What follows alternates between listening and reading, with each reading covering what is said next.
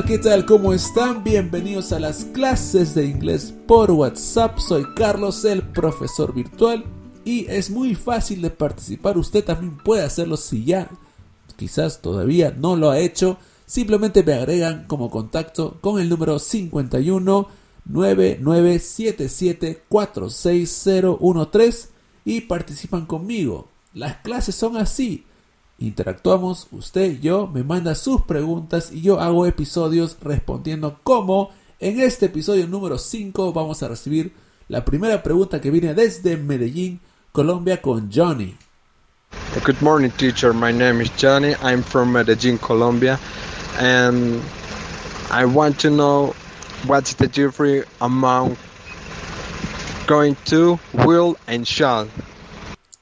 Thank you, Johnny. Johnny from Medellin. The question number one is What's the difference between going to and will? ¿Cuál es la diferencia entre going to y will? Y también menciona un poco al shall, ¿verdad? Así que vamos a responder esa pregunta, no sin antes hacerles recordar que todas estas clases las pueden encontrar en la página inglesaudio.com.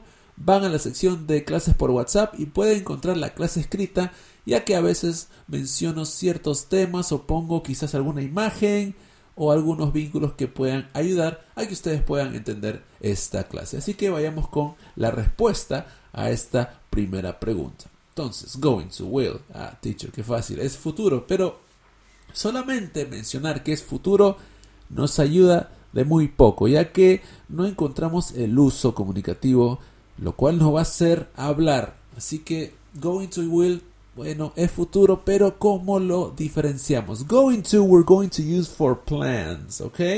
Going to lo vamos a utilizar para planes. Pero ¿qué son planes? A veces le podemos poner una etiqueta, pero quizás para ti una cosa es plan, para otra persona es diferente. ¿Qué cosa es un plan? Si se ponen a pensar, un plan es una decisión que usted ha hecho en el pasado de algo que va a pasar en el futuro. Eso es un plan. Por ejemplo, tenemos algunos ejemplos en la clase escrita. I'm going to travel to Cancún next Friday. Voy a viajar a Cancún next Friday. Ese voy a, no importa cómo lo traduzcan, puede ser voy a, puede ser viajaré, puede ser voy a viajar, viajo eh, la próxima semana. La, la traducción es irrelevante. Lo más importante es que sepan en inglés qué cosa es un plan. Bueno, si ustedes van a viajar a Cancún, ¿qué cosa quiere decir? ¿Que han tomado la decisión en este momento o que lo han tomado antes? Muy bien, un plan es que si usted me dice que va a viajar a Cancún, I'm going to travel to Cancún, es porque quizás ya separó el ticket, ya lo compró, ya hizo la reserva, entonces la decisión lo hizo en el pasado, lo cual lo convierte en un plan. Si digo, ejemplo número 2, she's going to come tonight with her husband, ella vendrá con su esposo esta noche, eso quiere decir que ella ya planeó eso anteriormente, tomó la decisión antes, eso es un plan. Y en preguntas, en preguntas casi siempre vamos a utilizar going to. En este caso en preguntas yo le recomiendo usar going to. Profesor, ¿puede usar will? Sí, puedes usar will. Pero digamos que es más común hacer preguntas con going to. En preguntas no viene este tema si es plan o no. Ya que mm, si ustedes se ponen a pensar, ustedes se encuentran con Pepito y le dicen What are you doing tomorrow? o What are you going to do tomorrow? Usted no sabe su respuesta si es plan o no. Así que en preguntas no se piensa si es plan o no, simplemente se pregunta. Y sí, se puede hacer preguntas con going to will, pero es mucho más común hacer preguntas con going to. Así que en preguntas es un poco más especial. Pero en general, going to we use for plans. ¿Entendido? ¿Entendiste lo que es un plan? Ah, es muy importante. Entonces, como dije, no importa cómo lo traduzcas, porque en español hay diferentes españoles. Quizás en Perú se dice mucho el voy a, quizás en Ecuador se dice el iré y no voy a ir. No sé, hay diferentes formas. Lo importante es que en inglés, when you want to talk about plans, we use going to. Now, will, profesor, ¿qué hay de will? Mm. Will, hay cuatro usos que vamos a hablar. Uno es el más importante. Es will we use for instant decisions. Esto es, decisiones espontáneas en el momento que tú tomas una decisión acerca del futuro, es ahí donde utilizamos will. Pero vayamos a un ejemplo. Un ejemplo siempre es mejor que el profesor está hablando de teoría. No, quiero un ejemplo. Ok. You go into a store, ok.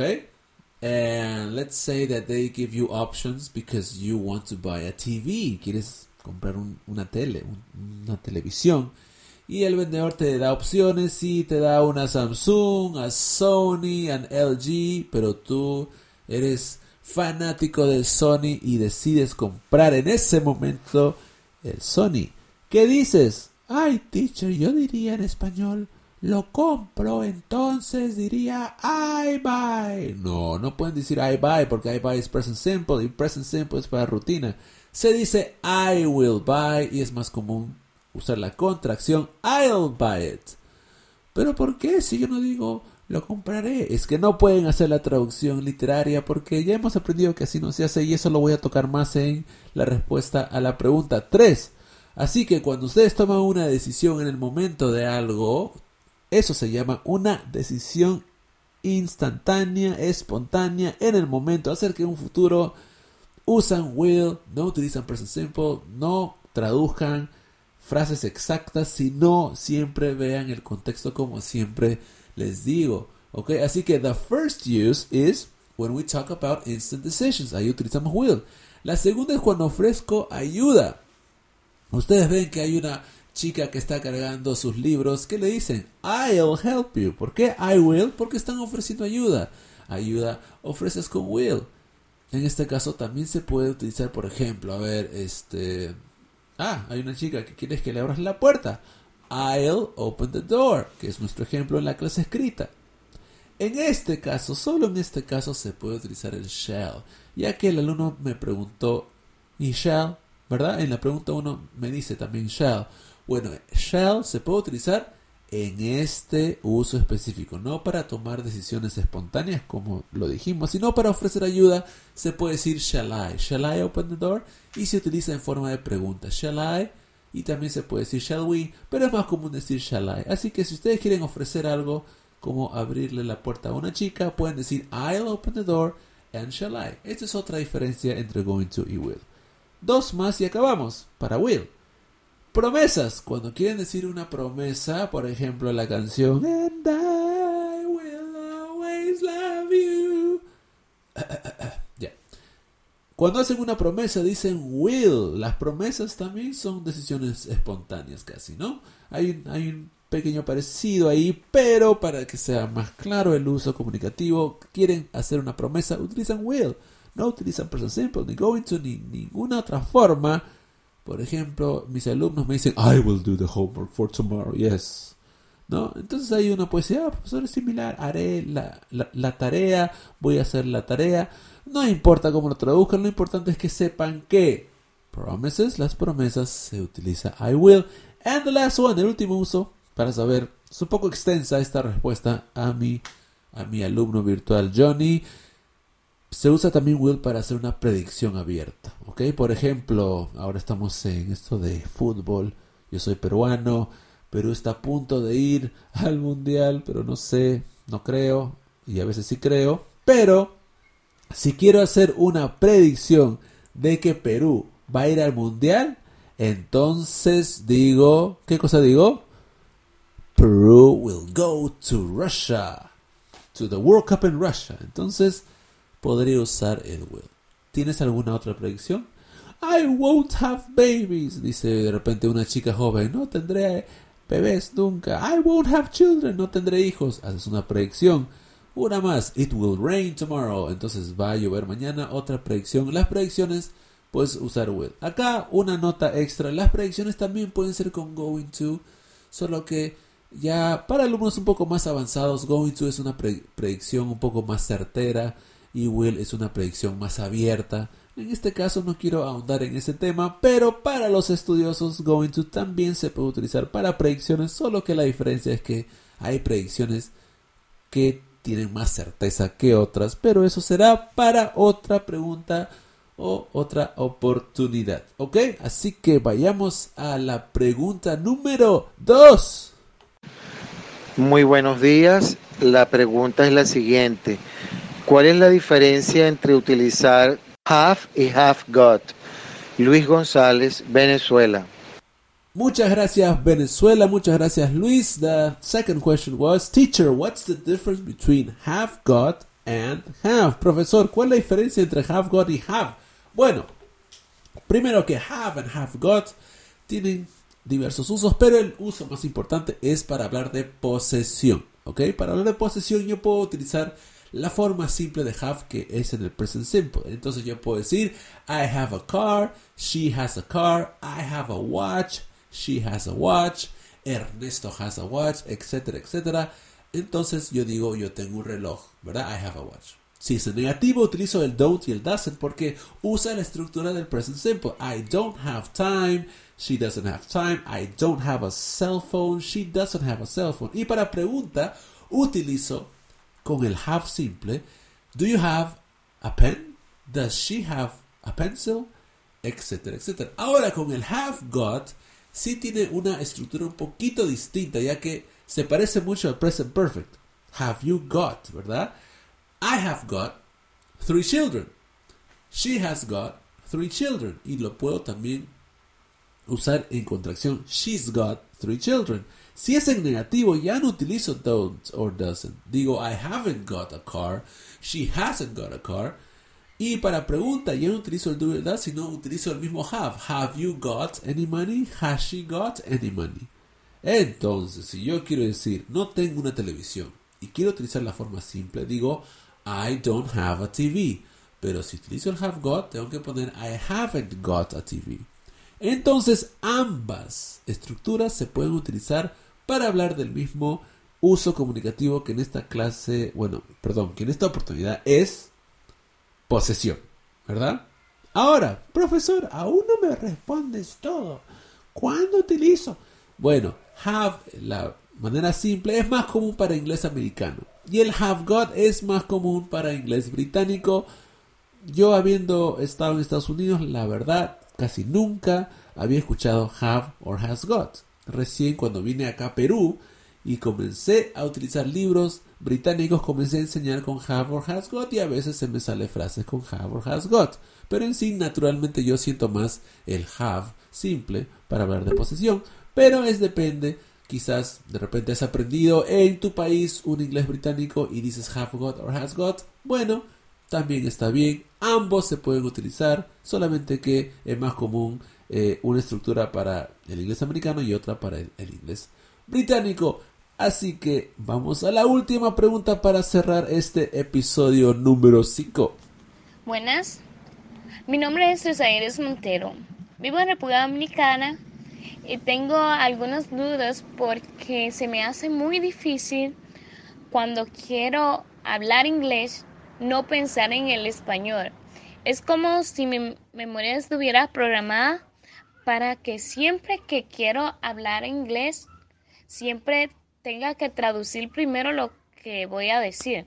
Entonces, siempre mi respuesta sale un poco mal al traducirlo al inglés.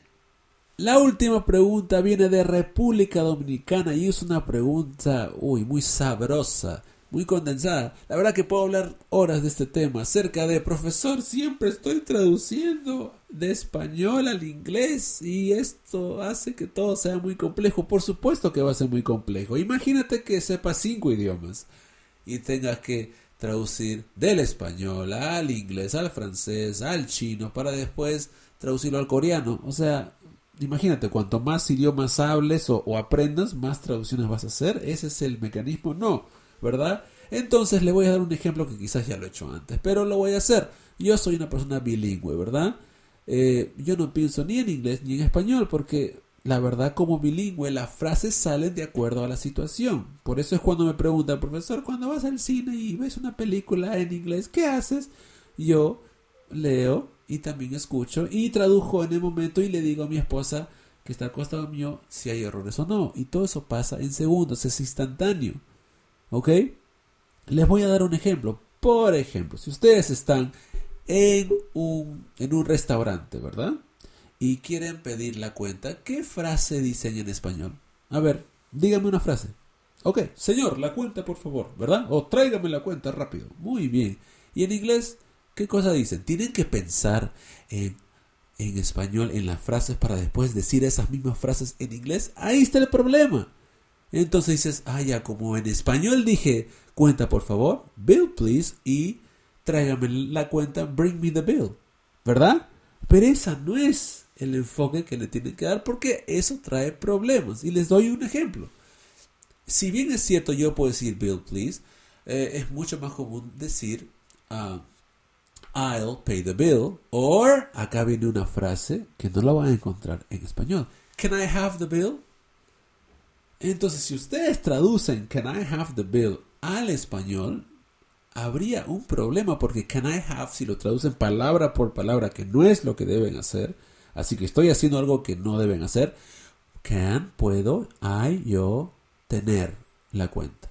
¿Hay sentido? ¿Hay lógica? No. ¿Entienden? Entonces, entonces, profesor, ¿cómo llegas a aprender esa frase? Es que es así. El aprendizaje de inglés se basa en situaciones, en usos, en contextos.